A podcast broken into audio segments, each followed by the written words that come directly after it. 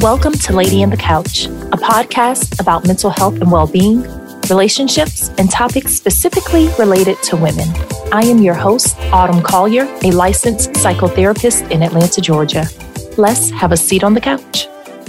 Welcome, everyone, and thank you so much for being here. So, today's episode is an Ask Autumn episode where we have received some emails these particular emails or questions are about therapy and the therapy experience. For this segment, we encourage you guys, if you have questions about therapy, about anything really related to the mental health and wellness space, feel free to send us an email at hello at ladyinthecouch.com and we'll be happy to answer them on the podcast or even just respond back if it's something that maybe we won't have on the podcast. All right. So today we have two questions, and actually, we've gotten multiple emails, and many of them were about these questions. So these two questions have popped up multiple times by different individuals. So we figured we'd go ahead and answer them today.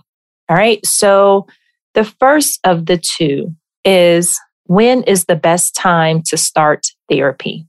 Okay. So the short answer is when you're ready there are many people who maybe they felt they needed therapy for a while, or others have suggested that maybe they could use some therapeutic intervention and they chose not to seek therapy or counseling, and likely because they just weren't ready. And when someone is not ready, then there is really nothing you can do. If they're not ready, they're not ready. Therapy is a very personal experience and it only works if you want it and if you're ready to receive it and be vulnerable to the process. Therapy is a very vulnerable process, and many people aren't willing or ready to go there because it does kind of take the top off or a can of worms and a lot of stuff spills out that can be painful to deal with. And so, you know, there could be fear that if it all comes out, I'm not going to be able to put it back in or I won't be able to function because I'm going to be walking around feeling exposed and while dealing with things that maybe have happened to them in their lives. So it is a very personal experience, and the best time to seek therapy is when you're ready. So I'll tag on another piece to this question because this was along the same lines of the question. Another one was thrown in and they were a little bit more specific. So someone even asked in terms of when's the best time to start therapy, if they should go ahead and start therapy because they are in a transitioning phase in their lives. And a transitioning phase could be maybe you're going from graduating college to entering your first career or you're going from single or engaged to becoming married, or you're going from having no kids to now having kids, or it could be you're going from working to retiring, whatever that transition looks like. So they're asking, should they go ahead and begin therapy as a preventative measure because of this transitioning phase in their lives? All right. So to that, I say, um, again, it really depends on the person. So let's say you have someone who has a history of mental health concerns and a history of not adjusting or coping well.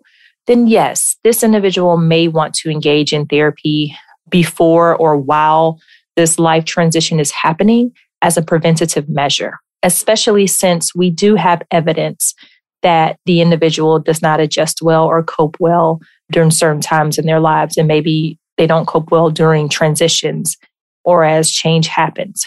So, yes, having that evidence, maybe even having mental health concerns or ongoing mental health history, then that person may want to engage in therapy um, when something big or life changing is happening in their lives.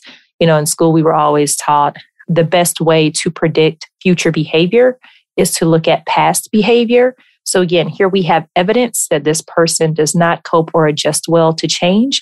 So then, yeah, that person may want to go ahead and get connected to a therapist so that they are able to manage the upcoming transition with minimal disruption to their day to day lives or day to day activities. For someone that maybe has no history of mental health concerns and, you know, they have evidence that they've adjusted fairly well to life thus far, then they may not need to engage in therapy in a preventive form. That may not be needed for them. This person, they might choose to use other activities. Other activities might suffice for them, such as having an outlet to release, such as through exercise or or doing some meditation. That might be all this person needs, and that's fine. Also, you know, just because we are going through changes in life and having life transitions happen does not mean we will not be able to adapt and cope right? You know, that's one of the things that makes humans supreme to other species is our ability to adapt. So a difficult time in life or a life transition does not have to equate to us not coping well or us feeling that we are having this difficult disposition. Something can be difficult, tough, different, and we can cope with it without having significant disruptions to our day to day activities. And I say, you heard me say day to day activities. I say that because that is one thing clinicians, we look at how are your day to day activities being affected? You know, if you take the DSM, the book we use to diagnose, nothing is really an actual condition or problem or disorder unless it is affecting you socially, occupationally, um, work or school, or creating severe psychological distress. So nothing's really a problem until, you know, something along those lines are out of whack. So we look at that via your day to day. So maybe you're not able to maintain employment because of your distress. Okay, now this is a disorder. This has become a problem. Or you're not able to function well in school because of the distress now we have a problem or physically you're not taking care of yourself. Maybe we haven't bathed in a couple of weeks or we're not getting dressed, we're not eating. Okay, now this is disordered. So, yeah, so you'll hear me say day to day activities being those things such as bathing, getting dressed, going to school or work, just maintaining your day to day functioning. So, also for this person, maybe who has no history of mental health concerns and they've adjusted well, if they show up to therapy and, you know, they'll be asked by the therapist, so tell me what brought you in today. And, you know, if this person responds, well, everything's actually fine. I just want it to be proactive because big changes are happening in my life or big changes are about to happen in my life. Well, that's great that they're there and that they are being proactive. And at some point, the therapist will likely ask, great. So tell me, what do you need from me in this space? How can I help you in this space? So, you know, it will be good to have some insight as to why you're there or what you might need from that space instead of just assuming, ooh, this might be a difficult time. Ooh, let me go ahead and, and seek some help. Well, let's have some insight into what we might need from that help or why we're seeking the help or maybe even you know it could be as simple as i don't feel confident that i can handle what's about to happen in my life okay well that's something that can be further explored but having some level of insight would be helpful and again the, the therapist the clinician would assess to see if there is any pathology present or significant symptoms that are there that maybe need to be further explored you know, another, and when answering this, when is the best time to start therapy? If you plan to use insurance, well, insurance kind of does have an answer for that. That can further help us answer this question. Insurance will only pay for a problem or diagnosis. So if there are no significant symptoms or if there is no diagnosis present, insurance will not deem therapy to be medically necessary. So, you know, you can still get therapy. It would just be um, an out of pocket cost or you would get it via self pay. So that's another thing. If you plan to use insurance, well, insurance will kind of dictate when the best time to start therapy is. And if there's no presenting problem, no issue, no pathology, no symptoms, no diagnosis, then insurance will say, well, we're not going to pay. So that might also weigh in on when and if you start therapy, unless you want to pay out of pocket. All right. So, question two is how long will I need therapy? All right. So I got another short answer. It depends. And I know that that's not a specific answer, but it does depend. It depends on a lot. It depends on the individual with regards to how long someone will need therapy. It depends on their presenting symptoms, their diagnosis, the severity of their symptoms. It depends on how engaged they are in treatment. It depends on their motivation to change many of those factors come into play. So there's no cookie cutter, one size fits all. It really depends on the individual. It also depends on the treatment modality being used by the clinician. So if there's a clinician that's using cognitive behavioral therapy, then clients will usually see some progress around eight to 10 sessions. And, you know, that doesn't mean that treatment will necessarily end then. Sessions could total and last anywhere from 10 to 12 to 20. It really just depends. An individual might be receiving therapy and they've made progress hitting their goals, and then bam, something catastrophic may happen. There could be a sudden death in their family, or or something could happen that might change the trajectory of their progress. So then the clinician and that individual will work through it, which may add on some sessions or increase the frequency. It really just depends. Frequency of sessions also matters. You know, how often are you being seen from the start of therapy because that can determine how long you might need it. It depends on what frequency you guys are on, how often sessions are being had. So you might start out weekly and then you might go to biweekly and then you might go to monthly. Most clinicians, when they start therapy with a new client, they like to see them either weekly or biweekly. Anything beyond that feels like you're starting over every time you see the client. And that could also prolong therapy. That's what I mean by it depends on the frequency. So if you're if you're having sessions too far out, especially in the beginning before progress has happened, you're having sessions too spread out, then that will prolong how long therapy lasts.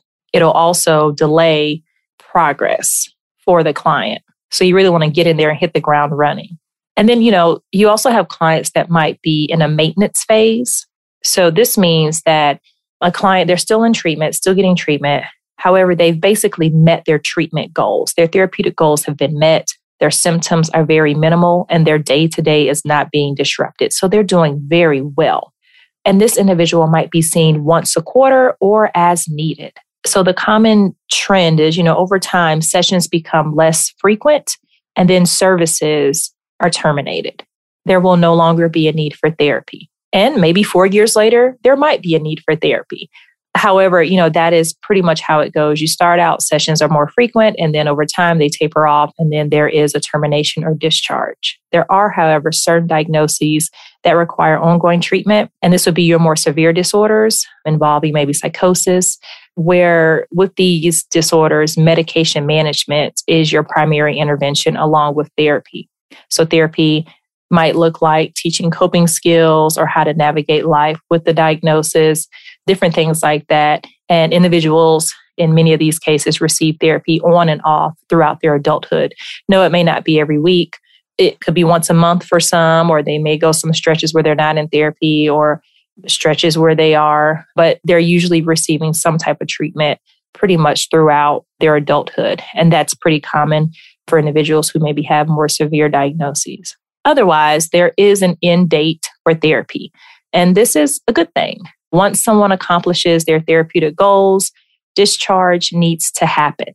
Otherwise, sometimes we find that there might become a reliance on the therapist to resolve problems that the individual would otherwise would have readily resolved. Or we might even find that someone's resilience as it relates to facing problems might begin to decrease because they kind of have maybe the crutch of a therapist to navigate them through it. Whereas otherwise, they would have navigated situations and dealt with them on their own because they do have the skills. You know, if they're ready for discharge, that means they have minimal symptoms.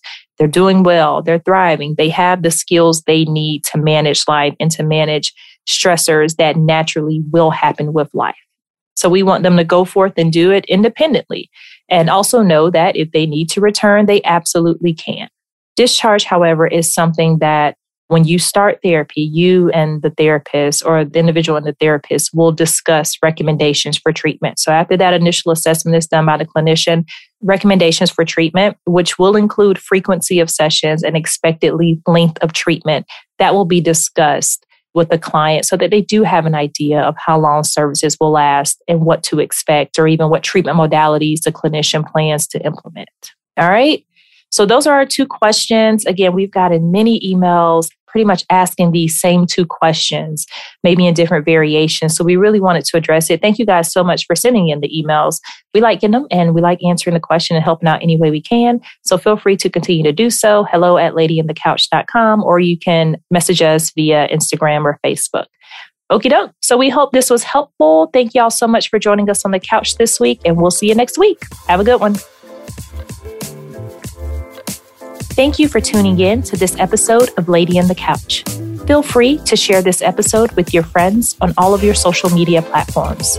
If you are in the Atlanta area and seeking therapy, visit ladyinthecouch.com to learn more. Like what you heard? Feel free to give us a five star review where you listen to podcasts. The content in this episode is not intended to diagnose or treat, it is for informational purposes only.